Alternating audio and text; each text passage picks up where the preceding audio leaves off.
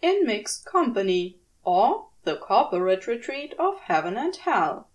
A Good Omens multi-voice written by the old Aquarian. Summary Every 300 years, Heaven and Hell share a company retreat on Earth, during which angels and demons temporarily surrender their celestial powers. Officially, it's a time for fostering team unity and better understanding the needs of the client base. It's definitely not a time for terrorizing the hotel staff with divine diabolical showdowns, abusing the ethereal expense account, or furiously snogging your hereditary enemy. But when Aziraphale and Crowley are up for promotion, hell breaks loose, and heaven might just break free. Chapter 1 Smoky Quartz Gets in Your Eyes. Prologue it was a beautiful night in Rome, and even the stars seemed to be celebrating. The great empire had not yet fallen, but it was beginning to stumble, and there were signs of a not too distant lurch. These political niceties were lost on the large crowd of angels who had converged on a corner restaurant for the first ever business meal expense to Heaven's accounting department.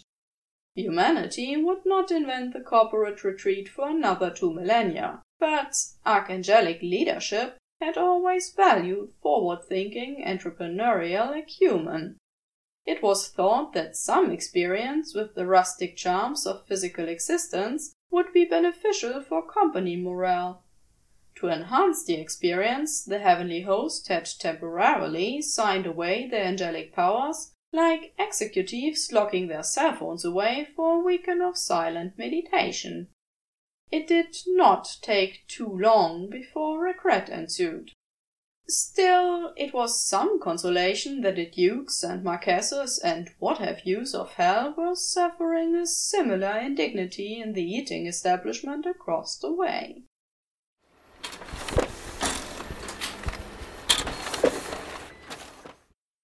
Gabriel pushed aside a curtain and ushered his fellow archangels to a table. Michael, Uriel, and Sandalphon followed suit, favoring more than was usual. Humans, it turned out, were much better at fermentation than water purification. Sandalphon turned over the clay cups on the table and reached for another jug of wine as Gabriel held up a hand. Whoa there, Sandalphon. Don't you think we've had enough of that? His eyes were as purple as the robes of the richest patrons at the far tables. Right, sorry, Sandalphon said. He fancied himself charmingly roguish for an angel, but he always behaved with the exact amount of irreverence Gabriel was willing to tolerate at the current time. Maybe we could get some food at least. Heard it soaks up the wine. Brilliant! Gabriel exclaimed, slamming his palm on the table a little harder than necessary. That's the Sandman. Always coming up with the best ideas. Michael, who had suggested going to the restaurant in the first place, exchanged an exasperated look with Uriel. Their server brought over a dish of rabbit, accompanied by what Uriel bravely determined were pickled beets. The four archangels picked at the foot, then began to eat in earnest, hardly finding time to discuss the next day's workshop. Be not afraid. Best practices in manifestation. Oh, did you try the beet preserves? A touch too much garlic, I think, but otherwise they're positively scrumptious. Gabriel looked up to see Aziraphale standing before him. His hair was curling from the humidity and his beaming face was red in the dim candlelight. Aziraphale! I forgot that you're very much our connoisseur of Earth's delights. The French language and its attendant pretensions had yet to be invented, but Gabriel was pretentious ahead of his time. Gabriel said, in the same kind of tone that people would later use to exclaim about the quaintness of houses smaller than their own. Oh, I'm not all that familiar with the local culture, really. Aziraphale disclaimed, missing the sarcasm, or perhaps charitably misinterpreting it. I've only been here a few months, and really. Most of us have only spent a few months on Earth in all the time since creation. Michael cut in. Cumulatively. Well, that's why we're here now, isn't it? Aziraphale said, smiling. To better empathize with all the lovely people who are living on Earth, spending their precious time weaving cotton and charting stars and fermenting grapes. Speaking of fermented grapes, have you seen Ithuriel? Gabriel asked. He polished off a jug of the stuff and went wandering. Ithuriel had been the guardian of the western gate, and had been occupied smelling every flower that was pleasant to the nose during the whole apple tree debacle. He had a smile like dawn over dewdrops and thick honey-colored curls. Rumor had it he had once modelled for Tizian.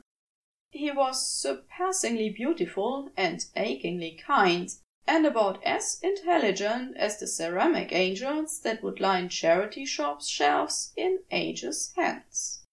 I haven't seen him. Aziraphale said. Not since he started singing, anyway. Gabriel sighed. Oh, hope he hasn't run into any demons in that state, or he'll get himself discorporated. And that's the second time this century, after that incident with the crocodile. Oh, the poor dear. I quite sympathize. The wine here really is delicious. Aziraphale was cut off by the flinty stares of four hungry archangels, who had just run out of rabbits and had not yet set down their knives. Um, Anyway, I'm going to take a stroll around the courtyard. Uh, let me know if you need anything. Aziraphale hastened to the doorway. I'll give word if I see Ithuriel. It was warm and starry outside, and Aziraphale's eyes swam for several moments in the deep dusty blue of the summer night. Without celestial powers, it was much more difficult to see, giving the darkened city the enchanting blurriness of a fine aquarelle. Well, maybe some of the blurriness was due to the house rat. Being bereft of angelic abilities, Aziraphale was discovering, also made it far easier to become tipsy. There was a glint of red across the street, moving slowly and apparently engaged in conversation. Aziraphale squinted, and the glint became tall and lanky and appeared rather terrified. Crowley was conversing with Ithuriel, who was hanging on his ropes and veering back and forth like a front of seaweed in a tidal zone. The beautiful angel had indeed run into a fiend, but by a stroke of luck he had lit upon the one demon that was unlikely to attack him with anything more injurious than sarcastic conversation. Indeed, Crowley looked so uncomfortable that Aziraphale decided to bestow an act of divine mercy, and crossed the street to get his drunk co-worker away from the forces of hell. If he felt especially motivated to take Crowley's attention away from an arrestingly handsome and touchy angel, well, Aziraphale had always been quite skilled at hiding his personal motivations within the dictates of altruistic principles.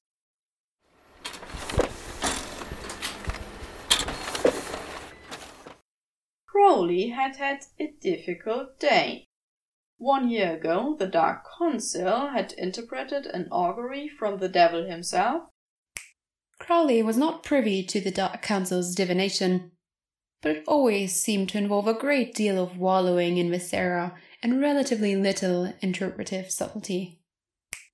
And announced that Satan had commanded Hell's legions to raise themselves to earth and get better acquainted with the world they were trying to poison and corrupt. The last year had been a blur of strategy meetings and exhaustive planning for just two weeks on a surface without demonic abilities. Crowley had been excited about the prospect of spending a fortnight on Earth, Knowing Hell's agents could not exercise any diabolical power against him, and Heaven's agents would be flitting around practically next door. He owed an angel for a dinner of quite remarkable oysters, and a stupid, desperate part of him hoped that perhaps Aziraphale could again be persuaded to stay up talking to him until dawn, even if they both actually needed to sleep. An even stupider and more desperate part of him hoped that with the perfect amount of romantic starlight for the angel and wine for himself, they might stay up until dawn ignoring the need to sleep and dispensing with the need for talking. Several things interfered with these vague plans of his. First, Aziraphale seemed to be preoccupied with outdrinking his fellow angels, and traipsing from one group of goody two sandals to the other, with what Crowley could only assume was a heaven sent tolerance for stultifying small talk. Then, too, Crowley could hardly see anything. He was pretty sure that his hopes for staying up all night and not talking could be accomplished without too much recourse to the sense of sight.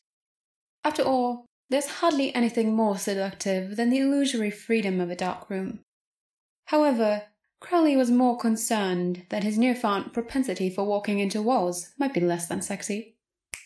Giving up his demonic powers had taken away his ability to see in the dark, but all the occult arts in hell had been unable to remove the bilious yellow from his eyes, so he was obliged to keep them occluded behind smoked quartz lenses even at night. Human, angel, and demon were alike reduced to lumbering grey smears. As the night deepened, Crowley found it harder and harder to walk around, and asking another demon for help would have been tantamount to begging for his own execution. So he stayed put on his chosen bench and flinched at the undulations of shadows. When a cheerfully moving smear spilled a cup of wine on him and apologized profusely, then he assumed it was a Aziraphale. Angel? Crowley hissed at the fuzzy figure that was trying to dab the wine off his toga and its own robes. Why, yes, I am. A bright and heavenly slurred voice that was not a Aziraphale's answered. Crowley seized up in panic. You must be one too, if you spotted me like that. I'm Ithuriel, pleased to make your acquaintance. The smear bobbed something up and down, presumably its head. Charmed, Crowley squeaked, trying to untangle the angel's fingers from his clothes. A large group of demons lurked on the other side of the courtyard wall, and if he was going to be caught in the act of embracing an angel, he would really prefer it to be the one he had been dreaming about for the better part of four millennia. Not any old ethereal idiot who tripped over him at a party. I seem to be a bit lost. Ithuriel said, and he tightened his grip. Angels are very strong. Even the pudgy ones who haven't practiced swordsmanship in four millennia, and Ithuriel was one of the first century's foremost fitness enthusiasts. I know there are He lowered his voice. demons nearby, and I'd hate to be caught wandering around where the infernal forces might be skulking around. How do you know I'm not a demon? Crowley asked, pushing his sunglasses further up his nose. Hell's getting roaring drunk right inside this restaurant, you know. He attempted to gesture to the correct entrance and ended up indicating Heaven's gathering place. You ought to be asking me something only an angel would know, shouldn't you? Oh, you can't be a demon. Ithuriel said. You smell like orange blossoms and saffron. Demons, in my limited experience, smell like rotten eggs and the wrong end of horses. Crowley, who was of the opinion that horses had no acceptable surfaces, began to dither. That's so sweet of you to worry about me running into demons. The angel continued gushing. Crowley wished that Mount Vesuvius would reassert itself and take pity on him by drowning him in fiery ashes. Hi, watch it with that language, will you? He snapped. Oh, damn you! Came a voice from disconcertingly nearby. Ithuriel and Crowley jumped. The human body, in its unmitigated form, was disappointingly jumpy. Crowley preferred sinuous and slinky, but he would have been willing to compromise at alert, for hell's sake. It was not some higher up angel horrified to see one of their own clutching the ropes of a demon, or some demon alarmed by one of theirs being manhandled by a heavenly creature. It was a Aziraphale, cursing the irregular pebbles that had dared to obtrude upon his path. Oh, hello, Aziraphale! Ithuriel called. I just ran into one of our co-workers who was nice enough to help me out when I got a little lost. Do you know each other? Aziraphale froze for a moment, and then thought again at Crowley's frantic headshake. Not a bit, I'm afraid, he said, offering a hand to Ithuriel. Pity, Ithuriel said, taking it. Thank you. You are too kind. He called to Crowley as he let Aziraphale lead him back to the angels gathered in the restaurant across the way. Crowley stood stuck in place with what he insisted to himself was pure disgust and absolutely no admixture of mortification. Aziraphale returned after a scant two minutes with a look of smugness that Crowley thought must qualify for some cardinal sin. Well, now, Crowley, would you be sweet enough to let me sit here? It would be only too kind. Aziraphale dropped to the arm of the bench. Mm, don't test your luck, Angel. Crowley snarled. That moron should be glad I didn't hit him over the head with a wine jug. He was ever so glad to meet you. Couldn't stop jabbering to me about what a polite fellow you were. Aziraphale said, eyes sparkling with what Crowley could only describe as sadistic mirth. He endeavoured to meet Aziraphale's amusement with a glower, but it came out as more of a wince. Anyway, the poor dear has had far too much to drink, and I don't think he'll recall you too clearly tomorrow. He's asleep in the inn over there. Aziraphale said, smoothing down the front of his toga. Quite a sight, a flock of drunken angels. Crowley remarked, eager to transition to a topic of conversation other than his own amiability. Aziraphale clucked a reproach. They're not all that bad. And besides, being an angel is a stressful job. I don't feel it's my place to judge them for being, er, enthusiastic the first time they really get to let their feathers down. I don't think my lot are handling themselves all that better, truth be told. Crowley had offered Aziraphale a great heap of earnestness and truth since they had reconnected in Rome several years prior. To his consternation, he found that honesty was addictive. Are you also, well, fully human for now? Aziraphale asked. So the rumour is true. Heaven did give up its powers to walk among the progeny of Adam and Eve as equals. Crowley said with satisfaction. That strikes me as the kind of thing you're not supposed to be telling a fiend of hell. Aziraphale bit his lip. Uh, can you keep that as privileged information? Crowley pretended to consider for a moment then smiled one of his least predatory smiles. Hmm.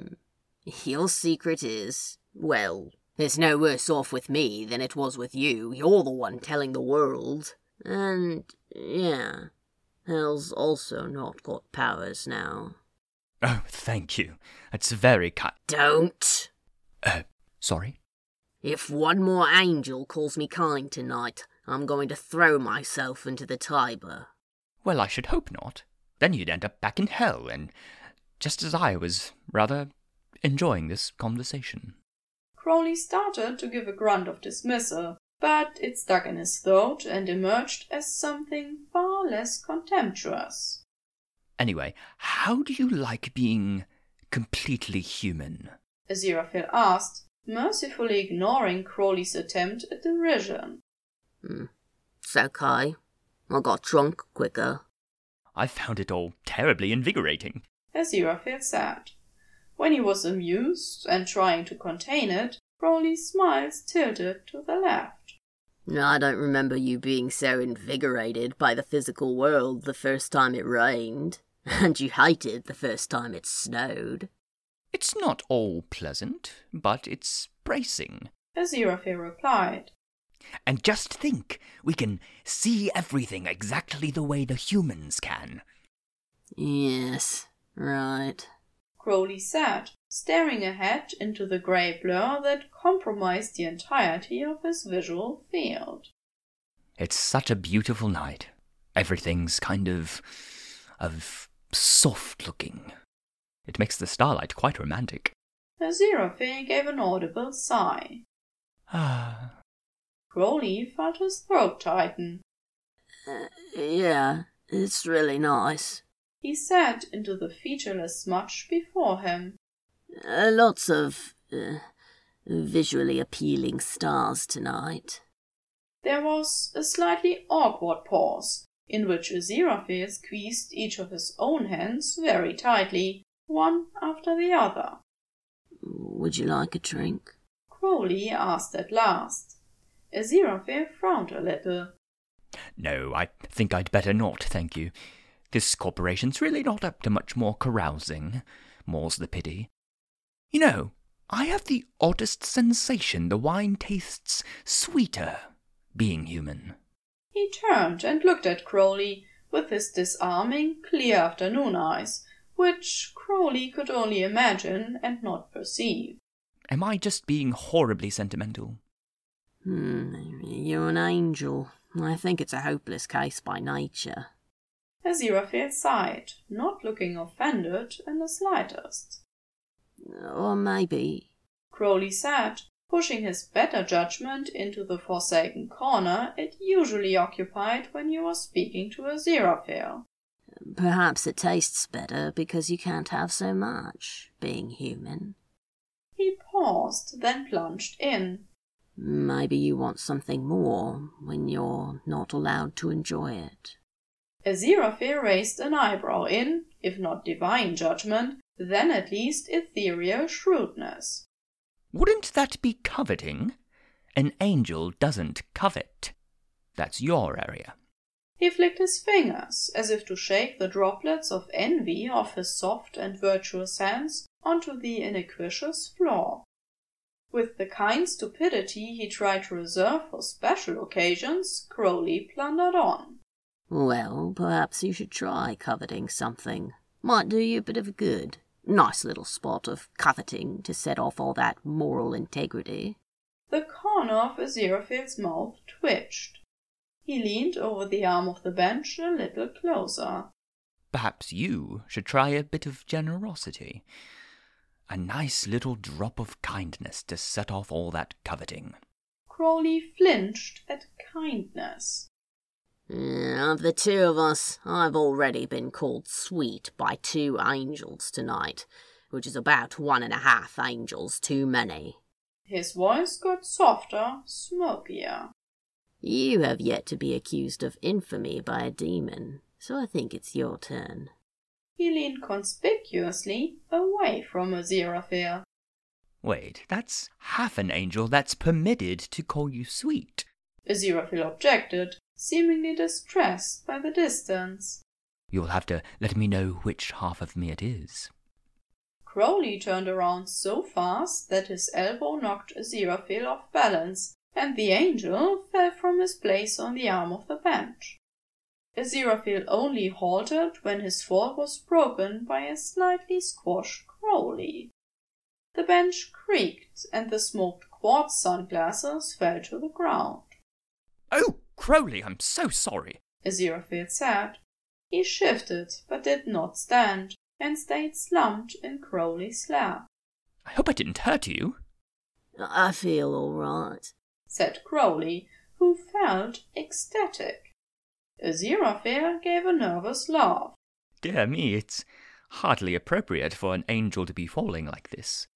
Suddenly he gasped and looked up at Crowley with eyes that were full of gentleness and empty of focus. Oh, goodness, I didn't mean falling in any ontological sense. Yeah, course not. Crowley deflected. Aziraphale's face still looked stricken. I didn't intend.